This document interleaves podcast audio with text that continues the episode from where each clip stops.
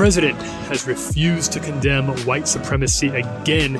I'll tell you what Christian leaders are saying about that. Also, Marvel has found its newest superhero, and we've got our first look at Steven Yeun's Minari. It's all ahead. This is Relevant Daily. It's relevant. It's daily. relevant daily. Relevant Daily. Relevant Daily. It's relevant daily. Hey everyone, I'm Tyler Huckabee. Welcome to the Relevant Daily, where I bring you what's happening at the intersection of faith and culture. All those stories are coming up. So, first up, on Tuesday night, President Donald Trump squared off against Joe Biden for what uh, pretty much everyone agreed was a very unpleasant evening. Trump's belligerent attitude and refusal to let Biden get a word in edgewise grated his opponent, moderator Chris Wallace, and even many of his supporters. Uh, George Stephanopoulos called it the worst debate he'd ever seen. Jake Tapper said the American people lost tonight. Even Hillsong Church expressed exasperation, saying they had no respect for the president uh, until that uh, that was on Twitter. That post was obviously very quickly deleted, and they apologized, saying that a staff member had accidentally posted their personal account to the Hillsong account. Lows abounded, but one moment did stick out. It's been getting a lot of attention. Trump refused once again to unequivocally condemn white supremacy. Wallace put it to Trump directly. He said, quote, Are you willing tonight to condemn white supremacists and militia groups and to say they need to stand down? Here's the audio of what happened next. Are you willing tonight to condemn white supremacists and militia groups and to say that they need to stand down and not add to the violence in a number of these cities, as we saw in Kenosha and as we've seen in Portland? Sure, Are you I'm prepared to, do specifically that, but do it? Well, I go would ahead, say sir. I would say almost everything I see is from the left wing, not from the right wing. what are you- what If are you- what are you saying? I'm, I'm willing to do anything. I want to see Well, peace. then do it, sir. Say it. Do it. Say it. Do you want to call them? What do you want to call them? Give me a name. Give me a White name. Go ahead. supremacists Who and would right you like me to condemn? white supremacists and right Proud militia. Boys, stand back and stand by.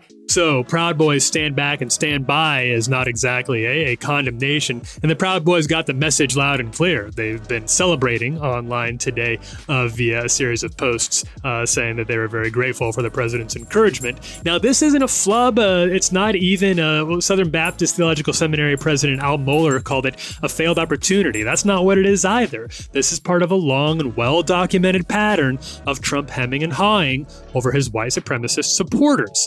It's not like Trump is bashful about denouncing others, he does it all the time. But when it comes to subjects like this, whether referring to fine people on both sides in Charlottesville or feigning ignorance around the KKK's endorsement of his candidacy, Trump's permissive attitude towards white supremacists has been a defining marker of his time in the political arena. And now, as we've spoken of many times on the daily, many white evangelical leaders have continued to support Trump throughout all of this. But many Christians also took to Twitter today to condemn Trump's words. Uh, I'll read just a sampling of some of the ones that we found. Uh, Pastor Dwight McKissick said, quote, I plead with white evangelical leaders to make it clear today, even if you plan to vote for President Trump, please make it clear that you denounce white supremacy and your support for Trump in no ways is connected to his unwillingness to denounce white supremacy. Please, my brethren. Another pastor, Micah Edmondson, said, However you feel about the president, his policies, and his intentions, his staunch refusal to clearly denounce white supremacy is deeply disturbing. His words last night made my family and many others less safe today. Uh, Nicola A. Menzie said, quote, white Christians, evangelicals, and Catholics cannot Bible their way out of this. You just can't. It's not simply a difference of opinion. Trump is pro racism, pro white supremacy. What does pro life mean if his ultimate value is on white life? Jemar Tisby, the author, theologian, said, let's not overcomplicate this or obfuscate the issue. Clearly and explicitly condemning white supremacy and white racial terrorism is the least a president can do. The fact that 45 is currently POTUS and is running again, the dangerous embarrassment. Uh, author Trillia Newbell said everyone should be able to condemn racism and white supremacy without any but. Uh, Kyle J. Howard said, You will have no idea what it feels like to watch your president tell white supremacists to stand back and stand by. You will have no idea how terrifying that is, especially in this time. And then just before I started recording the daily, we got an announcement from J.D. Greear. He's president of the Southern Baptist Convention, which is a, so obviously a, a pretty big deal. And this is surprising uh, and, and bold for the Southern Baptist. But SBC has a statement now saying, quote, when asked to condemn white supremacy, every single one of us should be ready to do so. Racism is sadly not extinct, and we should know from our Southern Baptist history the effects of the horrific sins of racism and hatred. We denounce and repudiate white supremacy and every form of racial and ethnic hatred as a scheme of the devil intended to bring suffering and division to our society.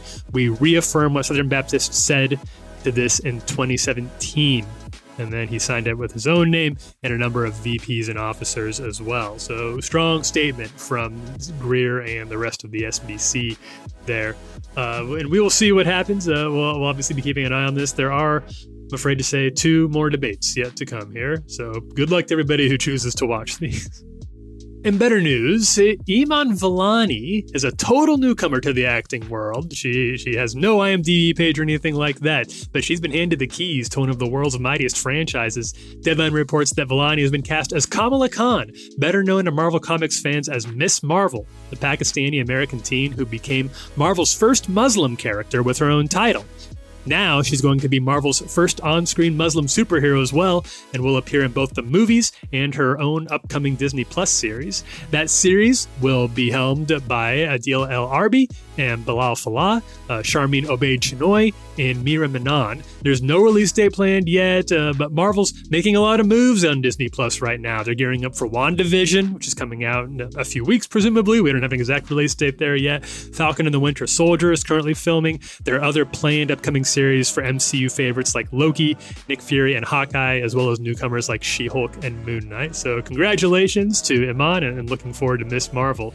In other film news, much closer to right now, Lee Isaac Chung has enjoyed a long career as a director of quietly powerful movies that sink into your subconscious and have the ability to gently transform your life. The first trailer for Minari sure looks like he has done that again. Very excited for this movie. It stars Steven Yeun as the patriarch of a family of Korean immigrants adjusting to a new life in rural Arkansas. The film got rave reviews at Sundance, with Yeun's performance specifically being highlighted as a standout. Really good to see him getting some good post Walking Dead work. He's a very, very gifted actor. Glad to see that he's continuing to get a lot of good work. The movie will be coming soon in some capacity. We don't totally know when. They, they have not put out a release date yet. Obviously, waiting to see what happens with COVID. But the trailer is up. It's very, very pretty. I'd encourage you to head over to and check it out there.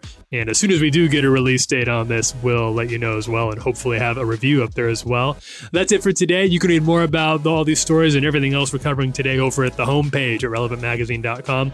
Also, for the latest, make sure to follow Relevant on social media. We're on Twitter at Relevant, Facebook and Instagram at Relevant Magazine. You can subscribe to our other podcasts there as well. I'm here every weekday bringing you the latest at the intersection of faith and culture. Thank you for listening, everyone. This is Relevant Daily.